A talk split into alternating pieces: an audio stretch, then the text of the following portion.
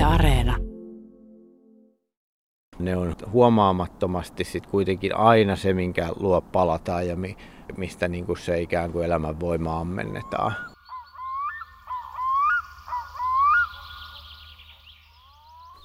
Puita katsellaan usein kuitenkin taustana, niitä suurempia ja komeampiakin. Siksikin on hauskaa, että kirjailija Olli Sinivaara on kirjoittanut kuudennen viime vuonna ilmestyneen runokirjansa juuri puista. Se nimikin on yksinkertaisesti Puut.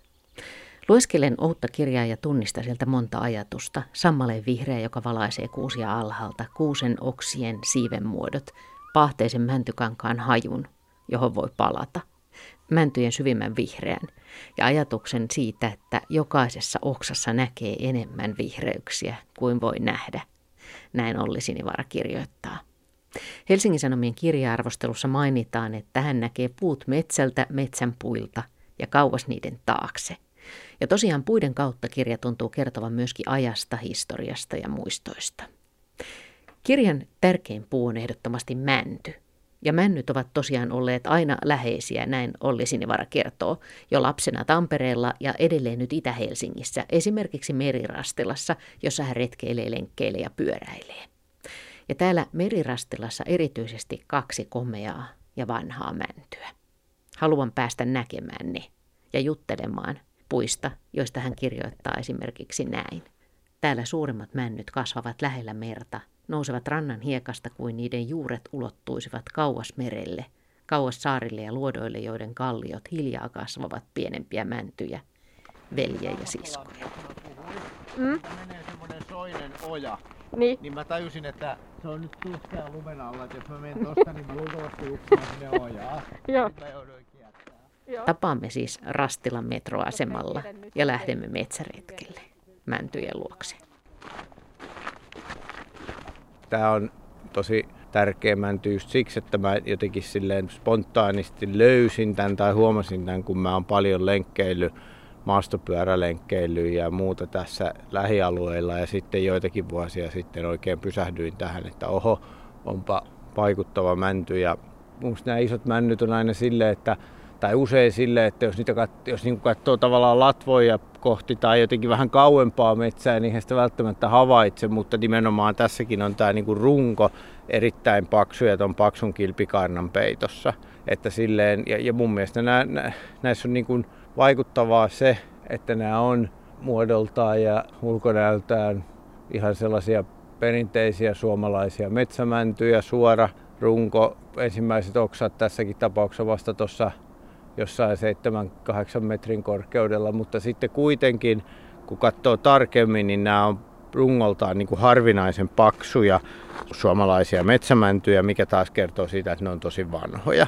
Eli tämäkin on varmaan ainakin 200 vuotta vanha mänty ja tuossa on kohta edempänä vielä paksumpi ja vanhempi. Niin se on niin kuin musta tosi kiehtovaa aina pysähtyä miettimään sitä, että tämä mänty on ollut tässä koko Suomen itsenäisyyden ajan, luultavasti koko Suomen autonomian ajan. Tämä on ollut tässä ennen kuin Suomea kansakuntana on mitenkään modernissa merkityksessä ollut olemassa. Tämä on ollut tässä ennen kuin öljyä on löydetty, ennen kuin polttomoottoria on keksitty, ennen kuin sähköä on keksitty. Niin nämä on sellaisia asioita, mitkä aina jotenkin vaikuttaa, kun näitä rupeaa miettimään.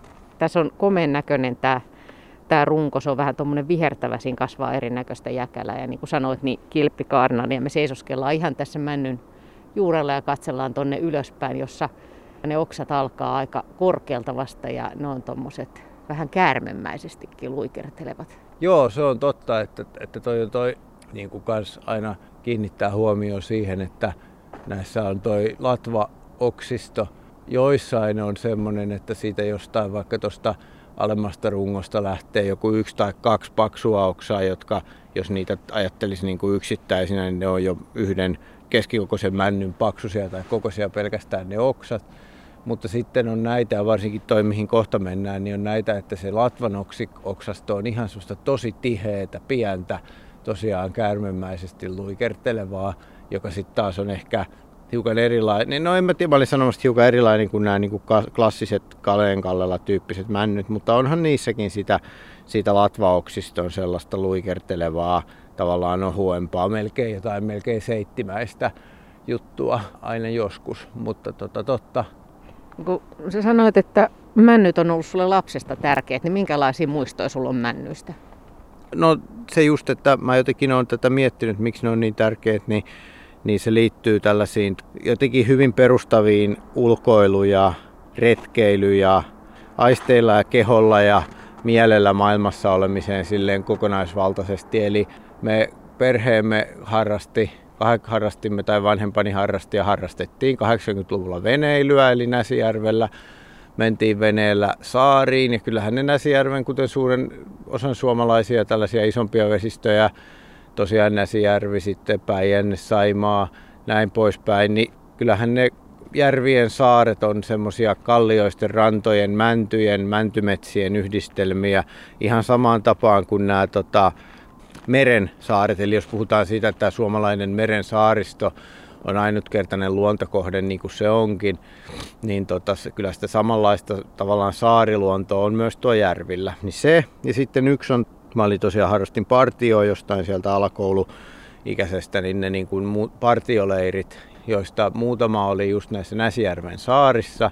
Ja sitten yksi etenkin vahvana mieleen jäänyt lippukunnan Odotas nyt, se oli varmaan siis 75-vuotisleiri, koska se, on, se oli samana vuonna perustettu, kun Suomi itsenäistyi, niin tuo Ilomantsin korvessa Pohjois-Karjalassa, niin siellä semmoinen pitkä kesäleiri, niin kuin semmoisen korpimänty kankaan keskellä, niin mä uskon, että nämä tällaiset, että kaikki semmoiset niin kuin perustavanlaatuiset, tärkeät luonnossa ja maailmassa olemisen kokemukset, niin niissä on aina ollut jotenkin läsnä se mänty. Ja tämä on niin kuin tajunnut nyt vasta myöhemmin ja varsinkin tätä viimeisintä kirjaa kirjoittamassa, että varmaan tästä syystä mä oon aikuisenakin aina eniten kiinnittänyt huomioon mäntyihin ja, ja viihtynyt paikoissa, jossa on mäntyjä.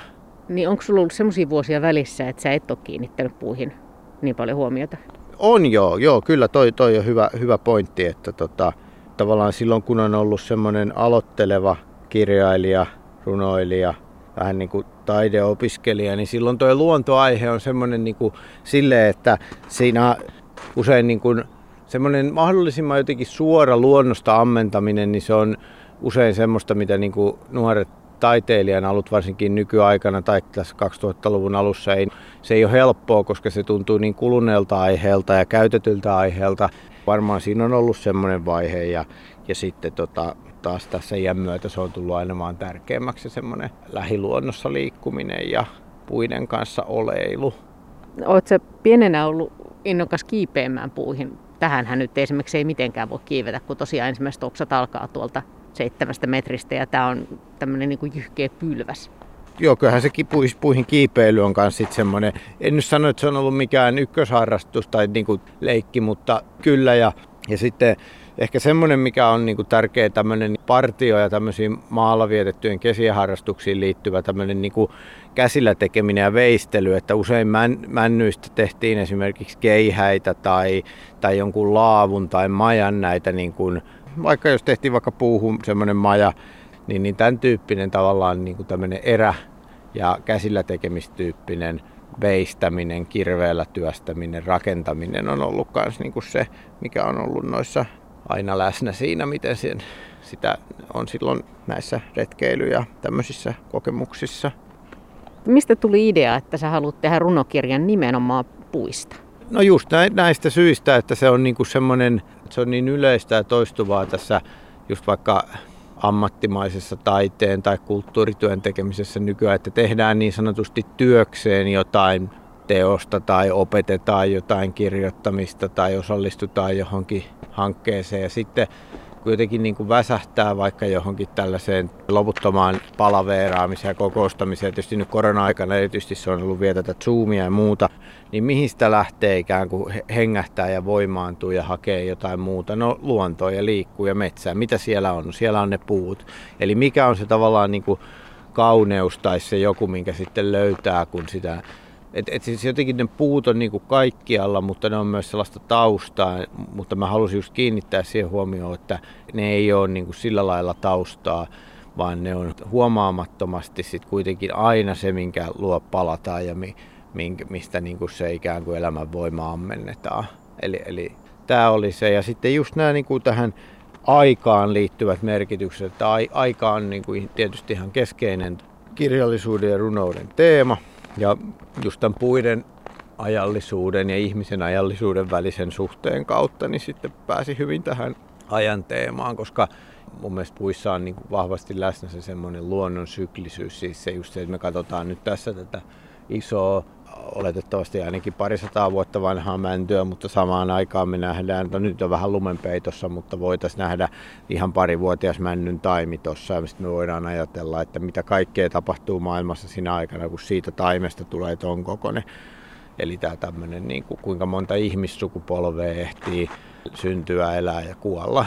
Eli, eli tavallaan niin kuin mun mielestä tässä puiden parissa myös on läsnä semmoinen hitaamman muutoksen aika, jota tässä tällaisessa ylikiihkeessä ja jatkuvaa kaiken muuttumista ja tällaista ylihektisyyttä korostavassa maailmassa ehtii unohtaa. Et jotenkin mun mielestä on tavattoman niin kuin hieno tajuta se, että tota mäntyä ei voisi pätkääkään kiinnostaa Twitterissä käytävät kiihkoilut. Onko sun niin kuin yleensä helppo havaita, esimerkiksi kuinka paljon sulle tulee mieleen niin kuin aikaisempia puista kirjoitettuja sanoja ja kuinka vaikea on esimerkiksi löytää sitä niin kuin omaa havaintoa ja jotenkin sitten, että miltä musta oikeasti nyt, minkälaisia ajatuksia tuo mun mieleen. Joo, toi, toi on tietysti hyvä, hyvä kysymys. Että ehkä mä niin kuin näkisin, että se on just semmoinen, mikä on ra- kehittynyt tässä, kun on kohta parisenkymmentä vuotta noita kuitenkin aina se puuaihe ja luontoaihe on aina ollut semmoinen, mistä on koko ajan kirjoittanut, niin mä uskon, että se semmoinen oma tapa havaita on niin kuin pikkuhiljaa kehittynyt se vaatii semmoisen, taas kerran se on toi aika ja toi hidastuminen. Joku sen, että tyypillistä on se, että sitten on menee riittävän vaikka pitkäksi aikaa, ei, ei se tarvi niinku viikkoa, mutta joitakin tunteja tai päivän jossain niinku metsässä, jossa se kuvauksen kohteena oleva luonnonelementti on, niin sitten se alkaa niinku se oma havainto löytyä niin kuin mä mietin sitä myöskin, että aika paljon luontoon liittyy sellaisia, itsekin huomaa joskus, kun pitää vaikka jotain suoraa lähetystä tehdä luonnosta, niin on vaikea niin keksiä tuleekin mieleen ekaksi jotain valo siilautuu ja sielu lepää ja semmoisia niin, niin. niin sanoja, jotka, ei, jotka on vähän niin kuin kökköjä, että päästä semmoisen ohi. Joo, joo, siis toi, toi, toi on erittäin hyvä huomio, että koska tässähän tulee se, että niin kuin usein sanotaan, että kliseet on totta, niin siis sehän on juuri näin, että se on totta, että luonnossa voimaantuu tai luonto hivelee sielua tai jotain tällaista. Se on totta. Siis se, se on niin kuin sisällöllisesti ja ajatuksena se on täysin totta. Mutta sitten kun sitä tekee runoutta, niin se pitää yrittää ilmasta jotenkin tuoreesti. Ja se ei, tämä ei tarkoita niin kuin sitä, että yrittämällä yrittäisi kikkailla tai yrittämällä yrittäisi jotenkin väittää, että tämä klisee jotenkin ei ole totta. Mutta jotenkin se, mulla itsellä se menee sillä että menee just tosi suoraan siihen aistimukseen havaintoon ja niihin väreihin ja niihin muotoihin. Että se on tavallaan niin kuin yritystä mennä sanoilla sen tyyppiseen läsnäoloon tai ilmenemiseen, joka on tota niin kuin, jollain lailla niin kuin tällaisen valmiiksi kuluneen kielen tuolla puolen tai edeltää sitä, vähän niin kuin valokuvassa tai maalauksessa, että se on joku semmoinen, niin kuin, mä yritän niin kuin kielellä saada aikaan sitä sellaista melkein esikielellistä aistimusten ja havaintojen maailmaa. että sieltä yrittää löytää sen tuoreuden. Ja tässä on tämmöisiä ohuita koivuja myöskin tässä vieressä. Sä oot kirjoittanut vaikkapa näistä lehdettömistä lehtipuista talvella ja siitä koivun valkoisesta, miten se, miten se hohtaa ja niistä oksien muodoista ja kaikesta semmoisestakin. Kyllä siis se just, että nyt on puhuttu paljon tästä männystä, mutta tosiaan muita puulajeja vähättelemättä, niin olen huomannut nyt, kun tästä kirja, puuaiheesta on tässä tämän kirjan julkistamisen tai ilmestymisen jälkeen eri yhteyksissä keskustellut, niin mä oon pari kertaa huomannut sanovani, että mun mielestä suomalaisen luonnon pyhä kolminaisuus on mäntykuusi ja koivu.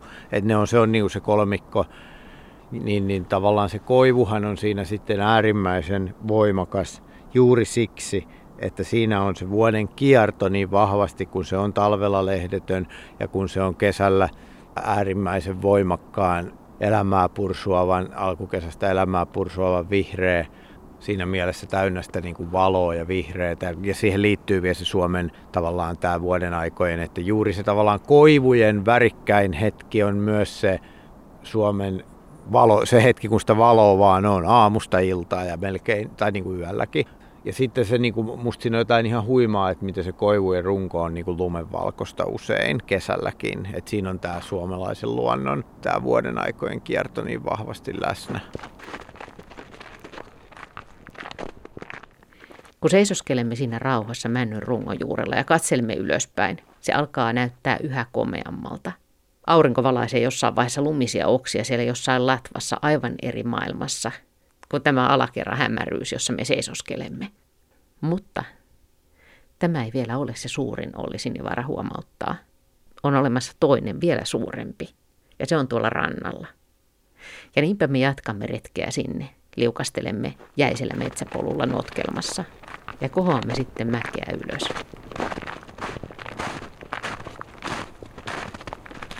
No niin. Siinä on komea mänty. Oh, ja eri, vähän niin kuin erikoinen just jos katsoo että Joo. niin kuin koko muotoa. Ja... Eli me tultiin nyt vähän vielä tässä merirastilassa tätä tuosta äskeiseltä paikalta pari, 150 metriä eteenpäin. Nyt me ollaan tässä sillä lailla, että tuossa on parikymmentä metrin päässä mer- toi Merenlahti, jonka toisella puolella on sitten Marjaniemi ja näkyy Itäkeskuksen rakennuksia, eli urbaani, urbaanimaailma ja esimerkiksi niin kuin Itäkeskus tavallaan symboloi sitä, että se on Suomen ensimmäinen tämmöinen iso megaluokan kauppakeskus ja kaikki toi on tuossa ihan näkyvissä, mutta samaan aikaan niin kuin tässä on ihan poikkeuksellisen vanha ja iso suomalainen metsämänty, eli tämä on varmasti iältään 3-400 vuotta, koska tämä on tuossa tyven tässä meidän yötärön korkeudella, niin halkasijaltaan melkein metriä ympärysmitta sen mukainen. Ja tässä on sitten vielä se ihan erityisyys, että tämä kaartuu tuolla latvassa hiukan tuota mereä, merta kohti.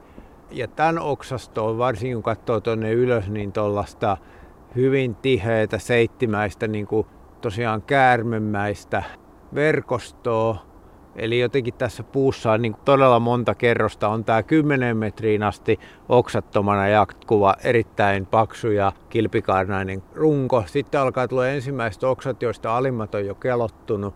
Ja sitten on noita muutama erittäin paksu oksa, tuo jo varmaan yli 10 metrin korkeudessa ja sitten latvaa kohti se on ihan tuollaista niin käkkärämäntyä. Niin tässä on niin kuin hirveän paljon näitä kerrostumia. Ja mun mielestä tässä nyt erityisesti on läsnä se, että kun tästä miten tämä, tämä mänty on tässä tämän merenrantakallion harjanteella, kuitenkin ihan lähellä merta, niin musta, aina tuntuu, että tämä niin katsoo tuonne kaupunkiin päin ja tuonne Helsinkiin päin ja tuonne niin urbanisaatio ja modernisaation päin. Ja tämä on nähnyt sen kaiken, koska tämä on tosiaan ollut tässä varmaan kolme, neljäs, 300 vuotta. Tämä on tavallaan niin kuin siitä ajasta, kun tuo kaikki mitä nyt näkyy, tuo kuuluu autojen hurina, tuo menee metro, Tuossa on toi telakka, missä on noita huviveneitä, purjeveneitä, muita. Ja tosiaan kun tuo Itäkeskuksen rakennus näkyy, niin siellä on sitten kaikki, kaikki, mitä nyt nykyaikana korkean teknologian yhteiskunnassa on, niin on niin kuin musta hauskaa ajatella, että tää, siinä aikana kun tämä on tässä kasvanut, niin tuo on pääosin ollut vaan ikään kuin ikiaikaista ja muinaista ihmisten kylissä tapahtuvaa vanhan maailman agraarista elämää, niin se, se on niin kuin musta tosi voimakas ja vavisuttava ajatus, että tämä puu on tässä ollut kaiken sen ajan. Ja musta on silloin tämän näiden ajatusten äärellä tulee musta just se voimaantuminen siinä, että mä oon henkot vakuuttunut, että tämä tai joku, tämän, joku näistä tässä ympärillä kasvaa tämän kokoiseksi ja se on tässä vielä seuraavat 300 vuotta, vaikka me ihmiset kuinka onnistuttaisiin tätä maapalloa ja luontoa tuhoon. Eli mun mielestä tämä puiden aika on myös silleen just niin, kuin niin voimakasta, että siinä on läsnä se, että kaikki se semmoinen kiihkeä, en, en tarkoita tätä, tätä, tätä minään ilmastonmuutosdenialismina tai semmosena, mutta jotenkin vaan se kuin kiihkeä aika, joka tässä meidän ihmisten luontokeskustelussa nyt on kovasti läsnä, niin se täällä myös hälvenee ja muuttuu jotenkin ikiaikaisemmaksi. Kun on tällä lailla runkoa pitkin katsoo tuonne ylös, niin myöskin tämä kilpikaarnasuus, mitä sanotaan, tämäkin näyttää tekee ihan jotain suorastaan kummalliselta. Että kyllä, miten, miten kyllä. tässä on tämmöisiä uurteita on. ja nämä on niin tämmöisiä palikoita on, jotenkin. Ja on. se jatkuu tuonne loputtom ikään kuin taivaaseen kyllä, asti. Kyllä, nimenomaan just niin, että tämä, tässä se näkee, että tämä on niin tosi jännä jo ihan tämä. Että sitten jos mennään ihan tämmöiseen estetiikan tai niin taiteellisen havainnon tasolle, niin pelkästään tämä kilpikaarnahan on loputtoman kiehtovan näköistä niin kuin ihan visuaalisesti ja tälleen niin kuin tunnustella, että tämä on ihan kuin joku tosiaan, tässä on hirveästi kerroksia. Jos ottaisi tästä tällaisen rajatun ruudun ja suurentaisi sen, niin se voisi olla joku, niin kuin, musta on kiva aina ajatella tällaisia niin kuin luonnonelementtien välisiä suhteita, että voisikin ajatella, että tämä on joku, jos ottaisi tuosta ton näkymä, joka on tässä meidän kasvojen korkeudella ja rajaisi sen pois ja jotenkin suurentaisin, se voisikin olla vaikka jonkun vuoren seinämä, jonkun tuommoisen niin vuosimiljoonien aikana kerrostuneen kiven ja kallion muoto, joku jyrkänne, niin tämmöiset tavallaan havainnot on musta kiehtovia sitten, kun pysähtyy kattoon ja miettii. Sun runoissakin on paljon värejä. Koet sä luontoa värien kautta? No joo, toi on kyllä totta, että koen joo, että se on niin kuin varmasti ihan semmoinen, niin kuin, ihmiset on silleen varmaan just jokaisella on vähän oma tapansa aistia ja havainnoida, jollekin se on ehkä äänet tai joku muodot, mutta joo, kyllä se on mulle niin kuin värit on tosi, tosi, tosi, tosi tärkeä, että, että jollain lailla niin kuin se luonnossa oleminen niin kuin väri, värikylläisyydestä täyttymistä ehdottomasti joo. Ja myös se niin kuin semmoinen värien elävyys, ja tietty syvyys siis silleen, että musta taiteenlajeista sen värien elävyyden ja syvyyden tavoittaa tietysti parhaiten kuvataide ja ma- maalaustaide, jossa niin kuin sitä väriä ihan sellaisenaan voi vaan käsitellä ja mutta jotenkin mun mielestä niin kuin sitten luonnossa siihen liittyy vielä se semmoinen syvyysvaikutelma ja se jatkuva pieni liike, että jos tavallaan katsoo jotain just puuta ja vaikka suhteessa valoon, niin se tota, koko ajan vähän muuttuu. Et se on niinku tietynlainen elävä maalaus se maisema tai metsä usein. Niin ja niin kuin sä jossakin kirjoitat myöskin siitä, vaikka miten lumi, niin kuin tämmöisenäkin päivänä lumi tuo sitä alavaloa myöskin siihen, vaikka siihen vihreeseen. Joo, joo, ehdottomasti, että kyllähän tämä niin lumi, lumen ja valon suhde on niin kuin tosi tärkeä juttu tässä tämmöisessä ilmastossa kasvaneille ja eläneille, jossa tätä lunta on useita kuukausia vuodessa. Kuitenkin niin kuin munkin elämän ajan pääosin ollut talvisin. Nyt just tuli aurinko tuolta taas vähän pilvestä, niin miten se osuu tuohon lumeen ja siitä lumesta tuohon vaikka noihin mataliin kuusiin, niin noiden matalien kuusien oksissa onkin sitten se kesän täysin tavallaan valon hehku läsnä. Sehän on ollut hirveän hyvä talvi tässä ainakin pääkaupunkiseudulla. Tätä lunta on ollut tasaiseen nyt jo sieltä jostain tota, marraskuun lopusta. Että ei sitä, tot, et totta kai se semmoinen niin lumeton musta talvi, niin kyllähän se, se on sitten alkaa olla raskasta pidemmän päälle. Jos kohta mun mielestä, ja tämä on niin kuin tärkeä korostaa, että mä haluaisin niin kuin sanoa sen, että se lumeton musta talvikaan ei ole väritön, kun menee metsään. Että mulla on tuossa kirjassa yksi runo, missä mä just kuvaan sitä, että kun on ihan sellainen marras, mustan marraskuun päivä, niin miten sammaleissa onkin sitten se kaikkein hehkuvin vihreä, niin se, se vaan on niin kuin musta totta ja tosi voimakasta. Että jostain se valo ja väri aina löytyy, oli vuoden aika mikä hyvänsä. Niin sä kirjoitat hienosti sammalista alkuaikojen vihreästä väristä. Kyllä, just jotain sellaista, että se on semmoista perusvihreätä tai alkuvihreätä se sammal, kyllä. Tämä on kyllä hämmästyttävä jotenkin tämä mänty, kun tässä, tässä katsellaan kohta pyllähtää selänne, niin. eikö hankikanto pettää myös jalkoja alta, mutta, mutta tosiaan nyt me katsellaan näin päin, että, että tässä hyvin näkee, miten nämä oksat kurottautuu tuonne merelle päin ja aukeelle päin ja miten jännittävästi ne niin kiemurtelee siellä. Nämä isot linjat ja sitten ne kaikki pienet linjat tuolla välissä ja, ja sitten kun tästä näkee niin neulasten läpi tuon vaan hyvin vaaleen taivaan, niin onpas hämmästyttävä näkökulma. Kyllä, M- kyllä. Miten sä yleensä, kun sä katot näitä puita, niin mistä kohdasta sä niitä katsot? No, no, no siis just tämä on niinku, toi on hyvä, että Musta siinä on tärkeää kyllä niinku liike, siis sille oma liike, eli se on kävely tai juoksu tai pyöräily, mistä sitä usein tulee kattoneeksi. Musta on jotenkin vähän vaikeaa tai raskasta, vaikka joskus yrittää sitä ja varmaan niin kuin just esimerkiksi maisemamaalarit varmaan tekee sitä, teki ennen vanhaa, että ne menee sen ihan jonkun tuoli- ja maalausalustan kanssa ja asettautuu johonkin paikkaan useammaksi tunniksi, mutta mulle se ei ole ollut luonteinen tapa, vaan mulle luontainen tapa, että esimerkiksi tässä tätä kyseistä mäntyä kiertää tämmöinen polku,